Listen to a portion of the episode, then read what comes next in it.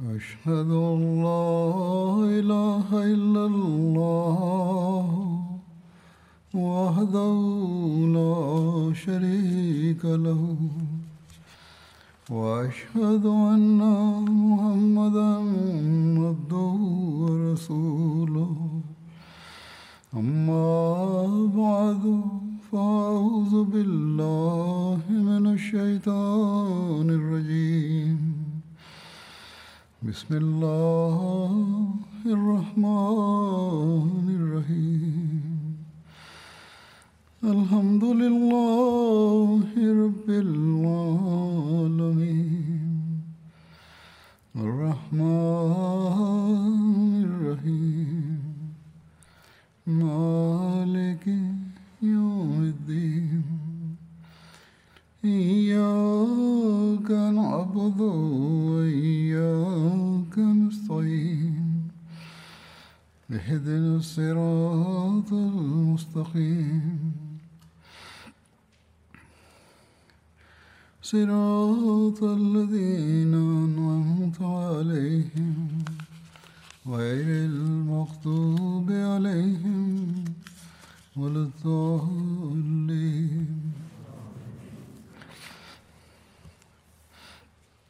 Bagaimana telah saya sampaikan pada Jumat yang lalu, hari ini akan dibahas berkenaan dengan agresi dalam menghadapi Iran yang dilakukan pada masa Hadrat Abu Bakar anhu.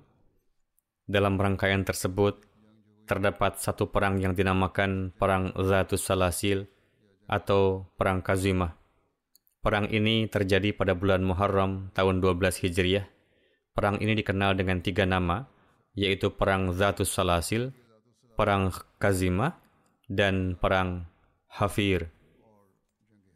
Perang ini disebut dengan Perang Zatus Salasil, yakni perang yang dirantai, karena dalam bahasa Arab, rantai disebut silsilah, yang mana bentuk jamaknya atau plural adalah salasil. Karena dalam perang ini, tentara Iran merantai diri mereka sendiri, sehingga tidak ada yang bisa melarikan diri dari perang. Beberapa sejarawan tidak mengakui riwayat berkenaan dengan perang Zatus Salasil tersebut.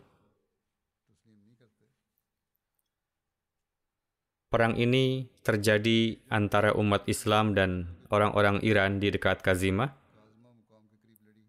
Oleh karena itu juga dikenal sebagai pertempuran Kazimah. Kazimah adalah satu kota di Teluk yang terletak dalam perjalanan dari Basrah ke Bahrain. Pertempuran ini juga dikenal sebagai pertempuran Hafir karena terjadi di wilayah Hafir. Komandan dalam pertempuran ini dari pihak Muslim adalah Hadrat Khalid bin Walid dan nama komandan dari pihak Iran adalah Hormuz. Pasukan Muslim berjumlah 18.000. Sebagaimana telah dijelaskan sebelumnya dalam khutbah-khutbah yang lalu bahwa Hormuz adalah penguasa di wilayah tersebut yang mewakili pemerintahan Iran yang lebih unggul dari sebagian besar bangsawan Iran dalam hal garis keturunan dan pangkat. Para pejabat Iran memiliki kebiasaan mengenakan topi mahal daripada topi yang sederhana dan biasa memakai topi yang mahal sesuai dengan kedudukan orang tersebut dari segi garis keturunan dan pangkat. Topi yang paling mahal dikatakan bernilai 100 ribu dirham yang hanya bisa dikenakan oleh orang yang telah mencapai tingkat pangkat dan kedudukan tertinggi. Dan status Hormuz dapat diperkirakan dari fakta bahwa harga topinya juga adalah 100 ribu dirham.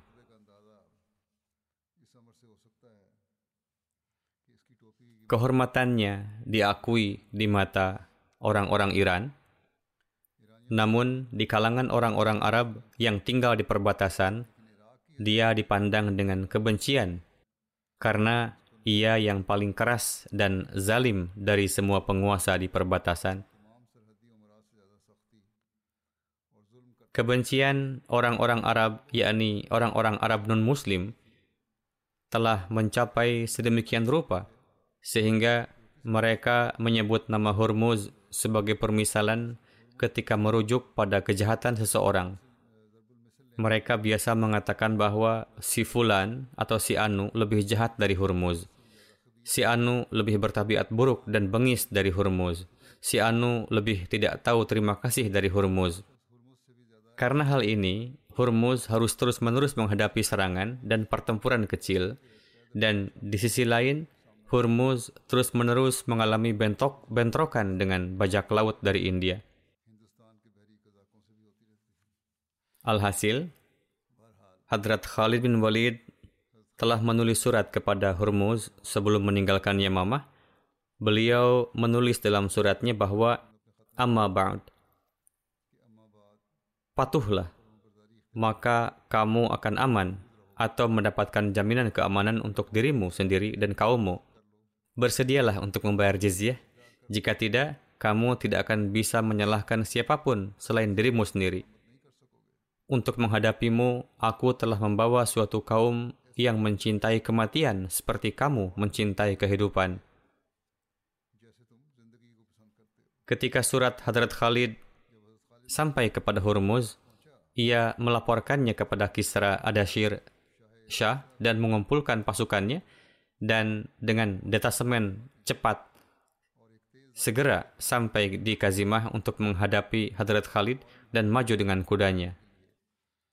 Namun, dia tidak mendapati Hadrat Khalid di jalan tersebut dan ia diberitahu bahwa pasukan muslim sedang berkumpul di Hafir. Karena itu, dia berbalik dan menuju Hafir.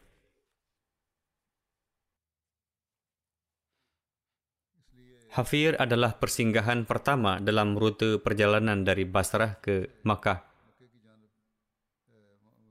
Begitu sampai di sana, ia membariskan pasukannya. Hormuz menunjukkan dua orang bersaudara di kanan dan kirinya. Salah satunya bernama Kabaz dan yang lainnya bernama Anu Shajan. Orang-orang Iran merantai diri mereka sendiri. Dalam riwayat tersebut dikisahkan seperti itu. Dan dikatakan bahwa kemudian orang-orang yang menentang hal tersebut ketika mereka melihat pemandangan ini berkata, Kalian telah merantai diri kalian sendiri untuk musuh. Janganlah lakukan ini. Ini pertanda yang buruk. Mereka yang mendukung untuk dirantai menjawab dengan mengatakan, "Kami telah menerima informasi tentang kalian bahwa kalian berniat untuk melarikan diri." Ketika Hadrat Khalid diberitahu tentang kedatangan Hormuz di Hafir, beliau membawa pasukannya dan berbalik ke arah Kazimah. Ketika Hormuz mengetahui hal ini, ia segera pergi ke Kazimah dan berkemah di sana. Hormuz dan pasukannya berbaris dan menguasai sumber air. Ketika Hadrat Khalid bin Walid tiba, beliau terpaksa turun ke tempat yang tidak ada airnya. Orang-orang mengeluh mengenai hal ini kepada beliau. Juru bicara beliau mengumumkan bahwa semua orang harus turun dan menurunkan barang bawaan mereka dan melawan musuh untuk mendapatkan air. Karena demi Allah, air akan dikuasai oleh kelompok yang paling teguh dari kedua kelompok dan yang paling terhormat dari kedua pasukan tersebut. Atas hal itu, barang bawaan diturunkan. Pasukan kavaleri tetap di tempatnya, sedangkan pasukan infanteri maju dan menyerang musuh. Ketika kedua belah pihak mulai berperang, Allah Ta'ala mengirimkan awan mendung, hujan turun di belakang barisan umat Islam, dan umat Islam mendapat kekuasaan kekuatan darinya. Hurmuz menyiapkan rencana jahat untuk Hadrat Khalid. Dia memberitahu pasukan pengawalnya bahwa aku akan menantang Hadrat Khalid untuk berduel. Dan sementara aku membuatnya sibuk denganku, kalian harus menyerang Khalid secara diam-diam dengan tiba.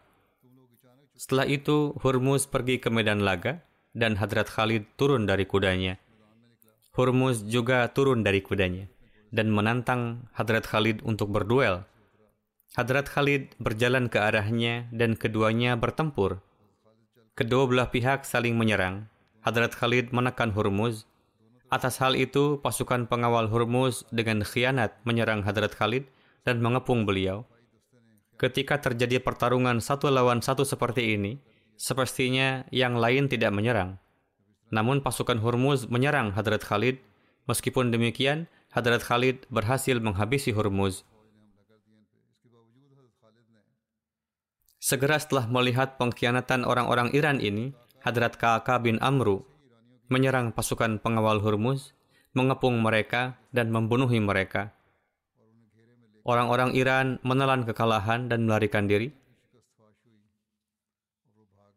Kobaz dan Anush Jan juga termasuk di antara mereka yang melarikan diri.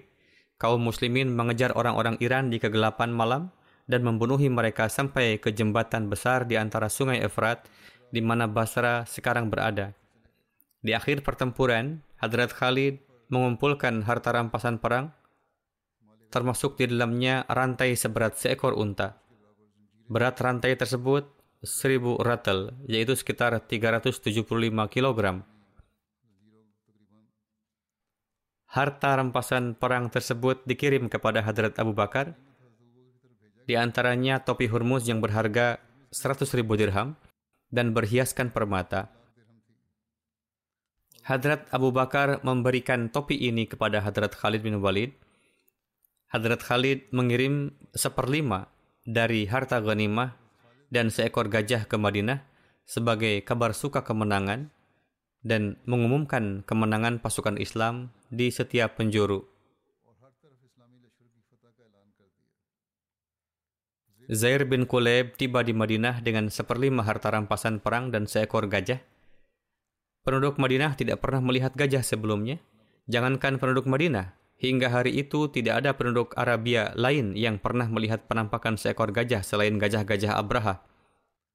Ketika diarak ke seluruh kota untuk dipertontonkan kepada orang-orang, para wanita tua sangat terkejut melihat gajah itu dan mengatakan, Apakah yang kami lihat ini merupakan ciptaan Tuhan?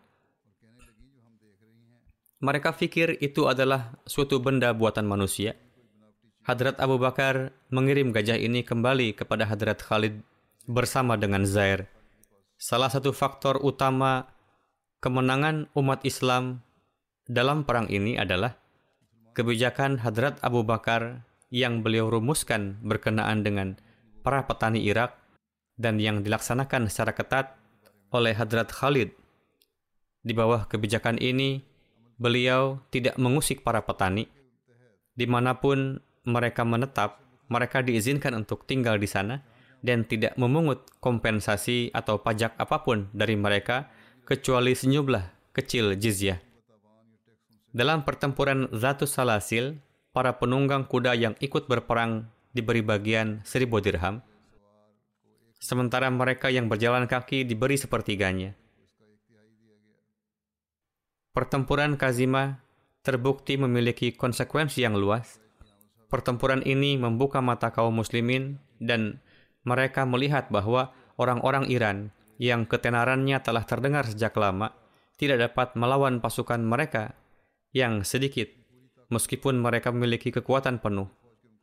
Mereka bahkan tidak bisa membayangkan jumlah harta ghanimah yang mereka dapatkan dalam perang tersebut. Selanjutnya adalah pertempuran Ubullah. Pertempuran ini terjadi pada tahun 12 Hijriah. Hadrat Abu Bakar menginstruksikan Hadrat Khalid untuk memulai perang di Irak dari Ubullah yang merupakan titik perbatasan di Teluk Persia. Kafilah dagang yang datang ke India dan Sin dari Irak pertama-tama singgah di Ubullah. terdapat dua riwayat terkait dengan penaklukan Ubullah.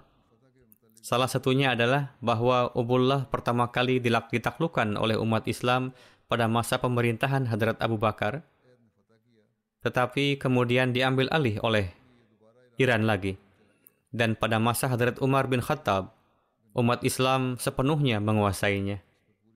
Riwayat yang kedua adalah bahwa itu ditaklukkan pada masa Hadrat Umar Bagaimanapun, Allama Tabari dalam bukunya secara singkat menyebutkan mengenai pertempuran ini di masa kekhalifahan Hadrat Abu Bakar, tetapi setelah itu beliau menulis bahwa kisah penaklukan Ubullah selama kekhalifahan Hadrat Abu Bakar bertentangan dengan para sejarawan umum dan riwayat yang otentik karena penaklukan Ubullah dilakukan oleh Hadrat Utbah bin Ghazwan pada tahun 14 Hijriah pada masa Hadrat Umar radhiyallahu anhu.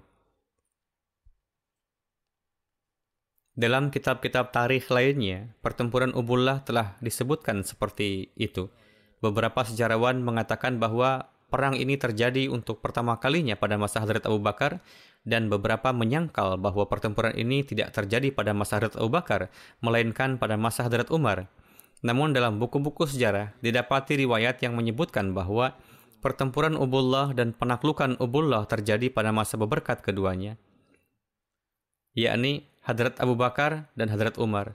Nampaknya Ubullah ditaklukkan untuk pertama kalinya pada masa kekhalifahan Hadrat Abu Bakar, tetapi kemudian orang-orang Ubullah memberontak dan memperoleh kebebasan karena bantuan angkatan laut dari Iran. Kemudian pada masa kekhalifahan Hadrat Umar ditaklukkan kembali untuk kedua kalinya. Alhasil, rincian pertempuran Ubullah adalah sebagai berikut. Ketika pertempuran Datus Salasil berakhir, Hadrat Khalid bin Walid mengirim Hadrat Musanna untuk mengejar pasukan Iran yang kalah dan pada saat yang sama mengirim Hadrat Muakkal ke Ubullah untuk mengumpulkan harta ghanimah setibanya di sana dan menangkap para tawanan. Maka dari itu Hadrat Muakkal pergi dari sana dan tiba di Ubullah lalu mengumpulkan harta ghanimah dan tawanan Kemudian di masa kekhalifahan Hadrat Umar yang berberkat, rincian kemenangannya adalah sebagai berikut.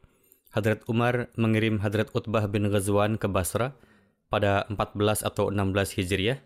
Hadrat Utbah tinggal satu bulan di sana.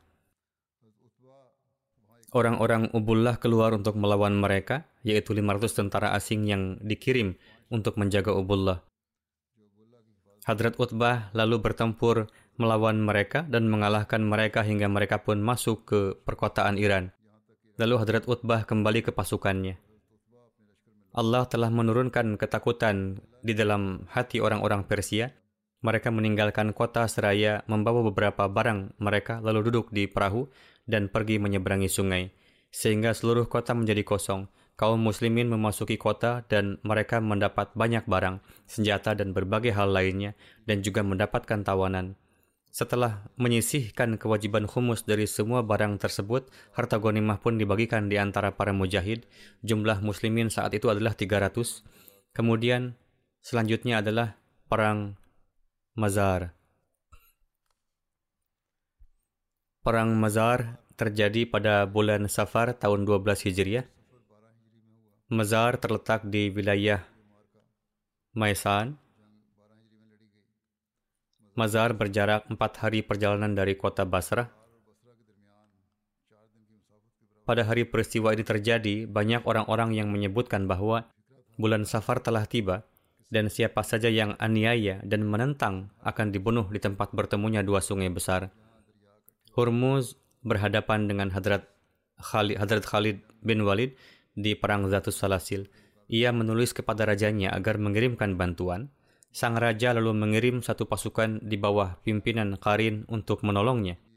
Namun saat baru saja pasukan itu tiba di Mazar, Hurmuz telah dikalahkan di pertempuran Zatus Salasil dan mereka menerima berita kematiannya. Bersamaan dengan itu, pasukan Hurmuz yang telah mengalami kekalahan pun lantas bertemu dengan Karin di Mazar.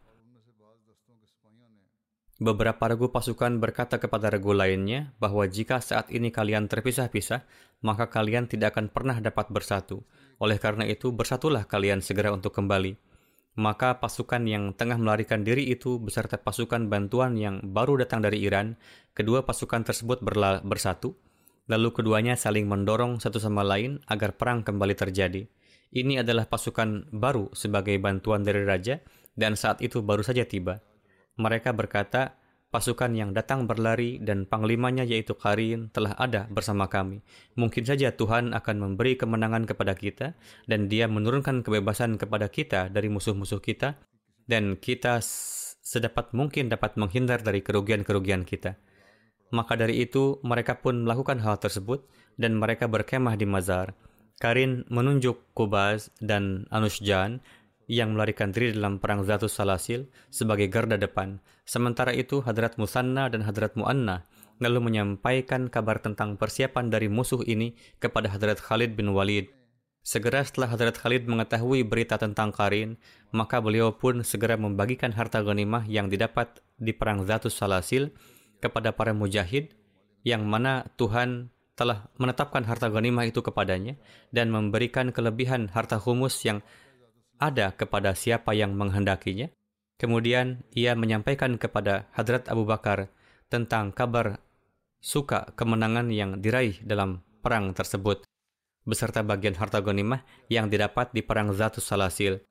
Setelah itu disampaikan juga ke hadapan Hadrat Abu Bakar bahwa pasukan musuh yang telah menelan kekalahan di Perang Zatus Salasil telah bersatu di satu tempat dengan pasukan baru yang datang di bawah pimpinan Karin. Maka dari itu, Hadrat Khalid pun berderap maju dan tiba di Mazar, lalu merapatkan barisan pasukan beliau untuk menghadapi pasukan Karin. Kedua pasukan saling berhadapan dan terjadilah pertempuran yang sangat dahsyat di antara keduanya. Karin lantas maju untuk bertarung, Sementara itu di sisi lain Hadrat Khalid dan Hadrat Mu'akil bin Asya maju untuk menghadapinya. Keduanya menyerbu ke arah Karan. Namun Hadrat Mu'akil mendahului Hadrat Khalid untuk sampai ke Karan dan ia pun membunuhnya. Hadrat Asim membunuh Anusjan dan Hadrat Adi membunuh Kubaz. Kematian ketiga petinggi tersebut menghilangkan keberanian pasukan Iran, lalu mereka melarikan diri dari medan pertempuran. Sejumlah besar orang Persia terbunuh dalam peperangan ini, adapun mereka yang dipukul mundur melarikan diri dengan perahu mereka. Hadrat Khalid bermukim di Mazar dan memberikan setiap harta ghanimah dari musuh yang tewas berapapun nilainya kepada mujahid yang telah membunuhnya dan juga membagikan harta fa'i kepada mereka beliau memberikan bagian harta humus kepada mereka yang telah memberikan jasa yang istimewa. Lalu beliau mengirim bagian humus yang tersisa menuju Madinah melalui kafilah di bawah pimpinan Hadrat Sa'id bin Nu'man. Menurut satu riwayat, 30 ribu tentara Iran telah terbunuh dalam perang ini. Jumlah ini adalah selain mereka yang tenggelam dan tewas di sungai. Disebutkan bahwa jika tidak ada rintangan berupa air sungai, maka tidak akan ada yang tersisa di antara mereka. Meski demikian, mereka yang telah melarikan diri pun berada dalam keadaan yang sangat memilukan, dan mereka telah meninggalkan segalanya. Setelah perang, musuh yang ikut dalam pertempuran dan mereka yang membantu pasukan Iran ditawan bersama para kerabat mereka. Di antara para tahanan adalah Abul Hasan Basri. Mengenai Abul Hasan Basri ini disebutkan bahwa beliau yang merupakan ayahanda dari Imam Hasan Basri, sosok ulama dan sufi dari Basrah yang masyhur, telah menjadi muslim disebutkan bahwa setelah menawan Abul Hasan Basri, ia lalu dibawa ke Madinah dan di sana ia dimerdekakan oleh tuannya. Setelah penaklukan ini, pada para penduduk di tempat tersebut diperlakukan dengan sangat lunak. Para petani dan semua penduduk dibujuk untuk membayar jizyah tanpa ada sedikit pun paksaan dan mereka diperkenankan untuk tetap memiliki tanah dan lahan mereka. Setelah menyelesaikan tahap awal tersebut, Hadrat Khalid lalu beralih memperhatikan pengelolaan daerah-daerah yang telah ditaklukkan, para amil ditunjuk untuk mengumpulkan jizyah.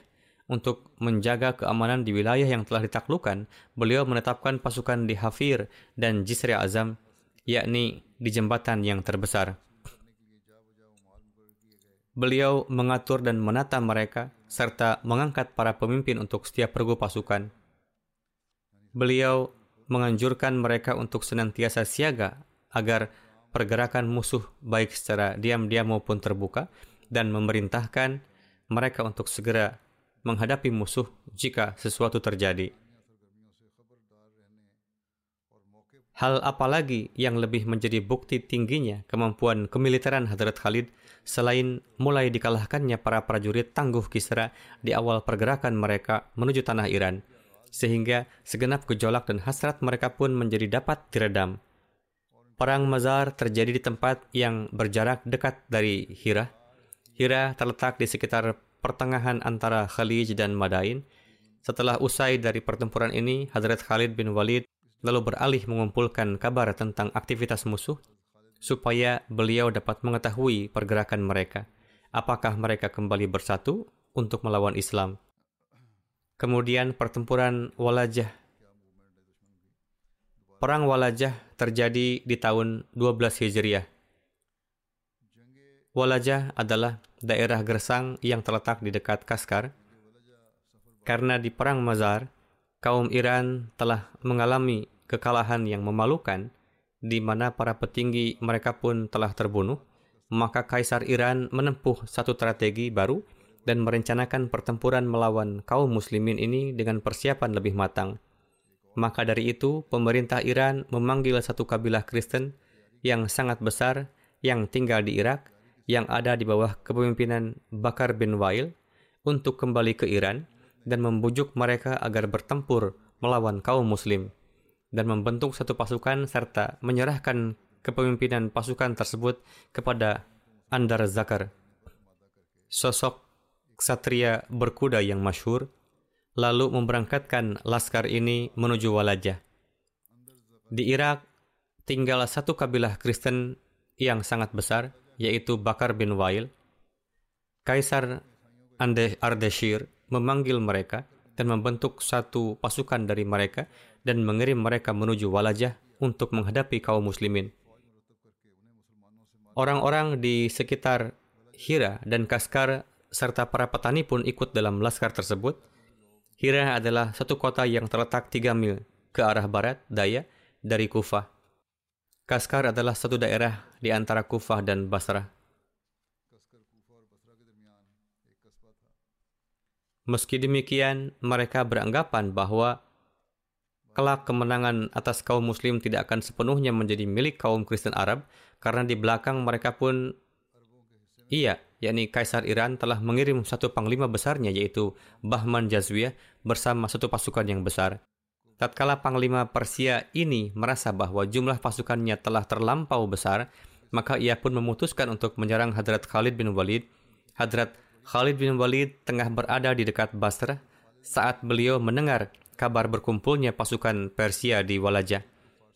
Beliau memutuskan untuk menyerang pasukan Persia dari tiga arah untuk memecah belah kesatuan mereka dan juga menyerang mereka secara tiba-tiba untuk membingungkan pasukan Persia. Maka dari itu, beliau mengangkat Suaid bin Mukharrin sebagai panglima pengganti dan memerintahkannya untuk tinggal di Hafir dan mendatangi orang-orang yang telah meninggalkan bagian bawah Dajalah. Beliau memerintahkannya untuk setiap saat selalu waspada akan musuh dan tidak jatuh dalam kelalaian dan tipu daya mereka, serta membawa pasukan beliau untuk maju ke arah Walajah.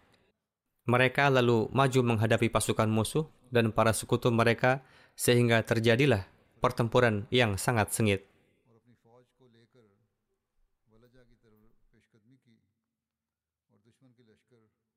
Hadrat Khalid bin Walid melingkupi kedua sisi pasukan musuh dengan para mujahid muslim. Pada akhirnya, kedua pasukan tersebut menyerang pasukan musuh dari kedua arah. Pasukan Iran lantas menelan kekalahan dan melarikan diri. Namun Hadrat Khalid bin Walid mengepung mereka dari depan dan dari belakang dengan perantaraan kedua pasukan yang di kedua sisi sehingga mereka pun tidak peduli dan menyerang satu sama lain. Panglima pasukan musuh menelan kekalahan dan pada akhirnya terbunuh. Hadrat Khalid bin Walid lalu memperlakukan para petani sebagaimana sebelumnya, yakni tidak membunuh siapa pun dari mereka. Beliau hanya menawan anak-anak para prajurit dan para pembantu mereka, lalu mengajak para penduduk negeri tersebut secara umum untuk menjadi penduduk zimmi serta membayar jizyah yang mana mereka pun menerimanya. Kemudian terkait Perang Ulais, Perang Ulais terjadi pada bulan Safar tahun 12 Hijriah. Ulais adalah satu pemukiman yang terletak di daerah di wilayah Anbar di Irak. Kaum Kristen lain merasa sangat geram setelah mendengar satu kekalahan lagi yang menimpa kabilah Bakar bin Wail dan kaum Iran di tangan Hadrat Khalid mereka menyampaikan melalui surat ke kaum Iran di mana pihak Iran membalasnya. Lalu mereka semua berkumpul di Ulais. Abdul Aswad Ijli ditunjuk sebagai pemimpin mereka Demikian pula Raja Iran menulis kepada Bahman Jazwiyah agar ia membawa laskarnya menuju Ulais dan bertemu dengan orang-orang Arab dan Kristen yang telah berkumpul di sana.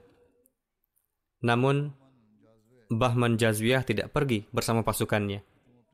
Ia memberangkatkan seorang panglima yang terkenal dan pemberani yaitu Jaban untuk menggantikannya dan memerintahkannya untuk membangkitkan semangat berperang di antara segenap orang namun jangan bertempur sebelum saya tiba, kecuali jika mereka memulai menyerang terlebih dahulu.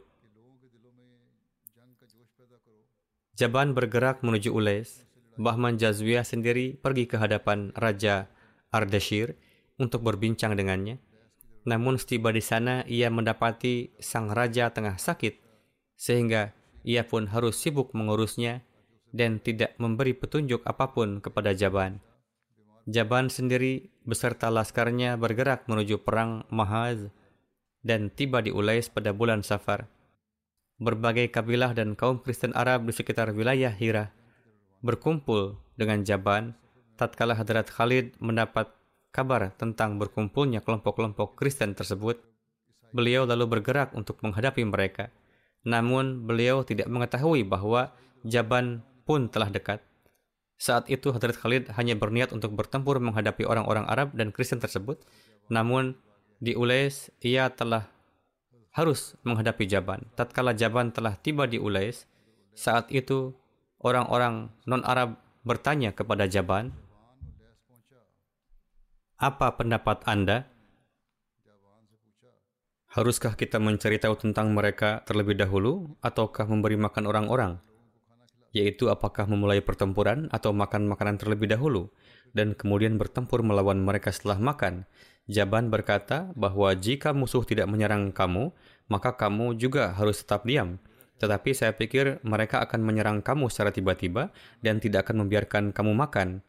Orang-orang ini tidak menuruti perkataan Jaban, lalu menggelar hidangan. Makanan dipilih dan semua orang dipanggil, lalu mereka mulai sibuk makan. Setelah sampai di dekat musuh, Hadrat Khalid berhenti, lalu memerintahkan untuk menurunkan barang, dan setelah selesai, lalu perhatian tertuju ke arah musuh. Hadrat Khalid menunjuk penjaga untuk melindungi bagian belakangnya, lalu maju ke garis musuh untuk menantangnya, dengan mengatakan, Di manakah Abjar? Di mana Abdul Aswad? Di mana Malik bin Aif? Kecuali Malik, semua orang diam karena ciut Malik tampil untuk menghadapi Hadrat Khalid.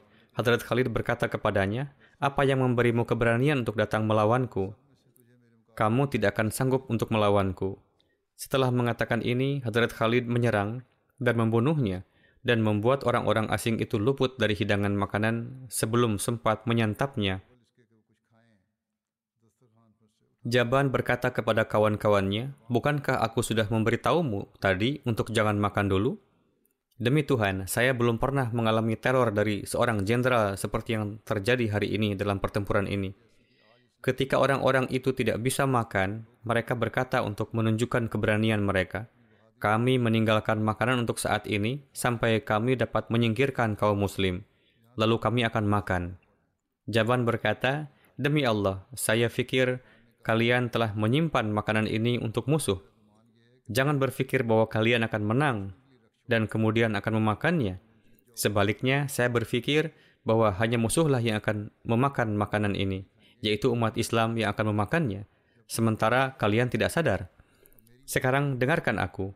Lalu dia berkata kepada orang-orang, dengarkan aku, bagaimana kalau kita campurkan racun ke dalam makanan? Jika kalian menang, maka kerugian ini jauh lebih sedikit daripada kehilangan makanan. Dan jika musuh menang, maka kalian akan melakukan sesuatu yang akan menyebabkan musuh menderita karena memakan makanan beracun. Namun, tetap saja kawan-kawannya merasa yakin bahwa mereka akan menang. Orang-orang ini mengatakan, tidak, tidak perlu mencampurkan racun. Kitalah yang akan memenangkan perang dengan mudah dan kemudian makan. Hadrat Khalid mengatur pasukannya seperti yang beliau lakukan dalam pertempuran sebelumnya. Pertempuran sengit pun terjadi, orang-orang Iran mengharapkan kedatangan Bahman Jazwiyah sehingga mereka tetap teguh dan bertempur dengan sengit karena Jaban memberi mereka harapan bahwa dia telah berbaris dengan pasukan yang besar dan akan segera tiba. Sedangkan fakta sebenarnya adalah disebabkan oleh sakitnya raja, Brahman tidak mendapat kesempatan untuk menjelaskan situasinya kepada raja dan juga tidak bisa membawa pasukan. Bahkan dia juga tidak ada, tidak ada kontak dengan Jaban. Namun, dalam perang ini, kaum muslim juga bertempur dengan penuh semangat dan pertempuran sengit pun terjadi. Mengacu pada semangat tentara Iran dan melemahnya keadaan umat Islam, seorang penulis sirat menulis bahwa orang-orang Kristen menyerang lebih dulu di antara laskar Iran, tetapi pemimpin mereka, Malik bin Qais, terbunuh. Terbunuhnya Malik membuat keadaan berbalik dan dia menjadi ciut. Melihat ini, Jaban mendorong tentara Iran ke depan. Orang-orang Iran bertempur dengan gagah berani dengan harapan Bahman akan membawa bala bantuan baru orang-orang Muslim menyerang lagi dan lagi. Tetapi setiap kali orang-orang Iran menggagalkan serangan itu dengan keberanian dan kegigihannya yang besar. Akhirnya, Hadrat Khalid bin Walid melihat bahwa sarana tidak mencukupi, lalu dengan kerendahan hati mengangkat tangannya dan memanjatkan doa, Ya Allah, jika engkau memberiku kemenangan atas musuh-musuhku, aku tidak akan membiarkan satu musuh pun hidup, dan sungai ini akan menjadi merah dengan darah mereka. Dalam beberapa buku dikatakan bahwa Hadrat Khalid telah bersumpah atau bernazar bahwa jika mendapatkan kemenangan dalam peperangan ini, maka ia tidak akan membiarkan prajurit musuh hidup. Namun setelah itu, Hadrat Khalid melakukan siasat dengan memerintahkan tentara untuk menyerang bagian belakang tentara Iran dari sisi kanan dan kiri. Tentara Iran kocar kacir dengan serangan ini dan menyelamatkan diri dengan melarikan diri atau menyerah. Hadrat Khalid memerintahkan untuk menangkap musuh dan menawan mereka dan tidak membunuh siapa pun kecuali yang melawan. Hanya dibenarkan membunuh mereka yang melawan.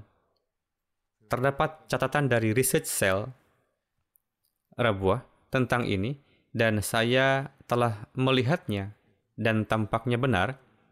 Dalam menjelaskan hal ini, banyak penulis biografi dan sejarawan, termasuk Tarikh Tabari, telah menyebutkan bahwa sesuai dengan janji yang telah dipanyatkan oleh Hadrat Khalid dalam doanya, para tahanan ini dibunuh dan dibuang ke kanal selama satu hari satu malam, sehingga air kanal berubah menjadi merah darah. Yakni, pasukan muslim tidak hanya memerangi pasukan yang berperang, bahkan membunuhi para tawanan juga, dan karena itu kanal ini masih dikenal hingga saat ini sebagai Nahrud Dam, yang berarti kanal darah. Namun, tampaknya itu bukanlah fakta sebenarnya bahwa para tawanan dibunuh dan kemudian darahnya dibuang ke kanal. Dalam hal ini, kapan pun para penulis biografi mendapatkan kesempatan untuk menyudutkan Islam, mereka melebih-lebihkan atau sangat mungkin dengan sengaja pikiran mereka secara sengaja menciptakan cerita-cerita palsu tentang kekejaman dan kebrutalan Islam dalam peperangan dengan memasukkan peristiwa-peristiwa seperti itu. Di antara para ahli sejarah, ada juga beberapa musuh Islam. Mereka menaruh permusuhan atau kebencian dengan menulis sesuatu atau yang lain untuk menyudutkan kaum muslimin. Hal-hal seperti ini telah ditambahkan untuk menipu dan mengecoh orang-orang bahwa seolah-olah umat Islam telah melakukan penganiayaan dan pembunuhan terhadap para tawanan yang tidak bersalah dengan membunuhi dan mengalirkan darah mereka di kanal. Namun dari sudut pandang prinsip dan peraturan perang pada masa itu, membunuhi para tawanan bukanlah sesuatu yang melanggar dan layak untuk diprotes. Tetapi dalam perang Islam, terutama pada masa Nabi suci Shallallahu Alaihi Wasallam dan era Khalifah Rashidah, pada kenyataannya tidak pernah terjadi di mana para tahanan dibunuh dengan cara demikian. Meskipun jumlah orang yang terbunuh dalam perang ini adalah ribuan dan ratusan ribu, tetapi semuanya adalah mereka yang terbunuh dalam pertempuran. Jika kita menelaah peperangan yang dilakukan oleh para jenderal, seperti Hadrat Khalid bin Walid, maka beliau pun sedapat mungkin selalu berusaha menyelamatkan jiwa setiap orang yang meletakkan senjatanya atau menerima untuk patuh dan siapa pun yang dibunuh. Meskipun telah dibumbui dengan dongeng para sejarawan setelah dilakukan penyelidikan terbukti bahwa terdapat alasan kuat untuk pembunuhan itu. Namun jika kita melihat kejadian ini Sepertinya cerita tersebut dibuat-buat karena sejarawan dan penulis biografi sebagaimana biasa kerap menggambarkan semua detail tempat dan ketika menggambarkan menyebutkan setiap hal kecil namun di sini sebagian dari antara para sejarawan ini tidak menjelaskan secara rinci berkenaan dengan peristiwa tersebut. Untuk itu, ini merupakan bukti bahwa ini adalah kisah yang dibuat-buat. Seorang penulis yang berpandangan bebas menjelaskan sejarah pada tingkat yang patut dipertanyakan dan tidak dapat disetujui. Ia juga menulis, setelah menyebutkan kejadian tersebut, bahwa para perawi telah meriwayatkan kejadian tersebut dengan melebih-lebihkannya. Sangat pasti bahwa Khalid ini sering menyiksa musuh-musuh Islam sehingga kakak dan para sahabatnya tidak tega melihatnya. Begitu juga ada seorang penulis menjelaskan kejadian tersebut, yakni memang para tawanan telah diperlakukan dengan tegas. Membunuh mereka tidaklah dibenarkan. Demikian pula, seorang penulis menggambarkan insiden tersebut yang darinya diketahui bahwa pada kenyataannya para tawanan Iran tidaklah dibunuh dan dibuang ke kanal. Sebagaimana dia menulis bahwa Hadrat Khalid mulai menyerang orang-orang Kristen saat bergerak dan menaklukkan barisan pasukan Iran seolah-olah mereka terbuat dari tanah liat dan bukan manusia dari daging dan darah. Karena orang-orang Iran tersebar jauh, mereka membentuk setengah lingkaran dalam bentuk bulan sabit dan melingkupi kaum muslim. Sekarang, orang-orang Iran dan Arab Kristen mengepung kaum muslim dan mulai bertempur dengan semangat, tetapi antusiasme yang terdapat dalam diri kaum muslim tidak dijumpai dalam diri mereka. Setiap muslim menjadi singa yang haus darah dan memangkas habis orang-orang Kristen layaknya rumput liar.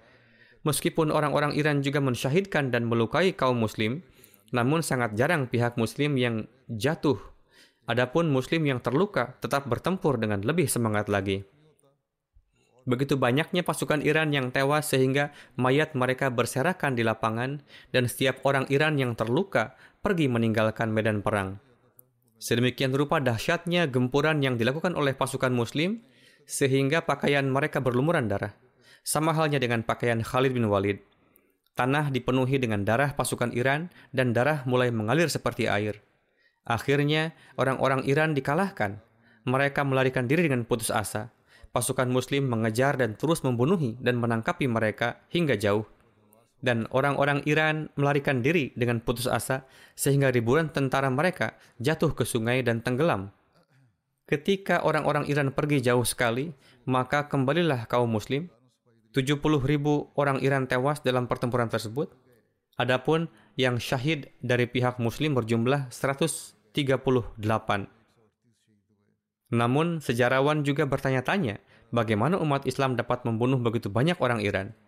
Seorang sejarawan telah menulis sebagai berikut, dalam konteks ini, jelas bahwa jika kejadian air kanal berubah menjadi merah diakui kebenarannya, maka orang-orang yang menyebabkan kanal menjadi merah karena darahnya, bisa juga hal itu disebabkan oleh tenggelamnya tentara yang terluka dan jatuh tenggelam di sungai tersebut. Oleh karena itu, dapat dikatakan bahwa dalam peristiwa-peristiwa tersebut pun sampai batas tertentu bercampur dengan penjelasan yang dilebih-lebihkan, yang mana berdasarkan itu para penentang mendapatkan kesempatan untuk menyerang pribadi Hadrat Khalid bin Walid dan peperangan yang melibatkan Islam. Dalam peperangan-peperangan tersebut, umat Islam dituduh telah bertindak brutal, namun Allah Ta'ala Maha Tahu, meskipun nampaknya ini merupakan tuduhan semata.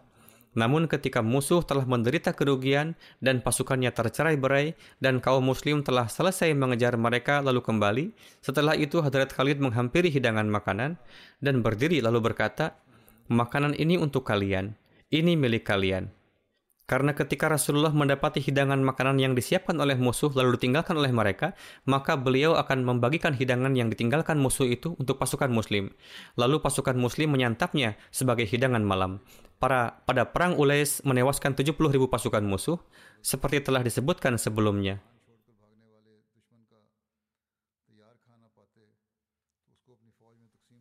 Berkenaan dengan penaklukan Amrisya, tertulis bahwa Allah Ta'ala telah memberikan kemenangan atas Amrisya tanpa pertempuran pada bulan Safar tahun 12 Hijriah. Amghisya adalah nama sebuah tempat di Irak. Ketika Hadrat Khalid selesai dari penaklukan Ulais, beliau membuat persiapan dan berangkat ke Amghisya. Tetapi sebelum kedatangannya, penduduknya dengan cepat meninggalkan kota dan melarikan diri lalu menyebar ke Sawad. Pemukiman di Irak yang ditaklukkan umat Islam pada masa kekhalifahan Hadrat Umar dan diberi nama Sawad karena suburnya ladang di sana. Hadrat Khalid memerintahkan untuk mengatur apa pun yang ada di Amghisya dan sekitarnya. Amghisya adalah kota yang setara dengan Hira. Ulais adalah pos militer daerah tersebut. Kaum muslim mendapat begitu banyak rampasan dari Amghisya, bahkan dari sejak pertempuran Zatus Salasil hingga saat itu pun belum pernah diperoleh sebanyak itu. Jatah bagian untuk para penunggang kuda dalam perang ini adalah 1.500 dirham dan bagian ini merupakan tambahan dari harta rampasan yang diberikan kepada mereka yang berperan penting. Kabar kemenangan Ulais dan Amgisya ini disampaikan oleh Hadrat Khalid melalui seorang laki-laki dari Banu Ajal bernama Jandal yang terkenal dengan sebagai pemandu yang pemberani dia menyampaikan kabar baik ke hadapan Hadrat Abu Bakar tentang kemenangan Ulais, jumlah harta rampasan, jumlah tahanan, hal-hal yang telah diperoleh di Humus, dan rincian semua orang yang telah melakukan yang luar biasa. Khususnya, sepak terjang keberanian Hadrat Khalid disampaikan dengan sangat baik. Hadrat Abu Bakar sangat menyukai keberaniannya, pendapatnya yang tegas, dan cara menyampaikan berita kemenangan ini yaitu cara yang dilakukan oleh utusan itu, kisah keberaniannya, dan cara dia menceritakannya sangat disukai oleh Hadrat Abu Bakar. Beliau bertanya padanya, siapa nama Anda? Ia menjawab, nama saya Jendal. Beliau bersabda, baiklah, Jendal, dan kemudian memerintahkan untuk memberinya seorang budak perempuan yang diperoleh dari harta rampasan yang darinya terlahir seorang anak. Demikian pula Hadrat Abu Bakar mengatakan pada kesempatan itu, sekarang para wanita tidak akan bisa lagi melahirkan seseorang seperti Hadrat Khalid bin Walid. Selebihnya insya Allah akan disampaikan lebih lanjut.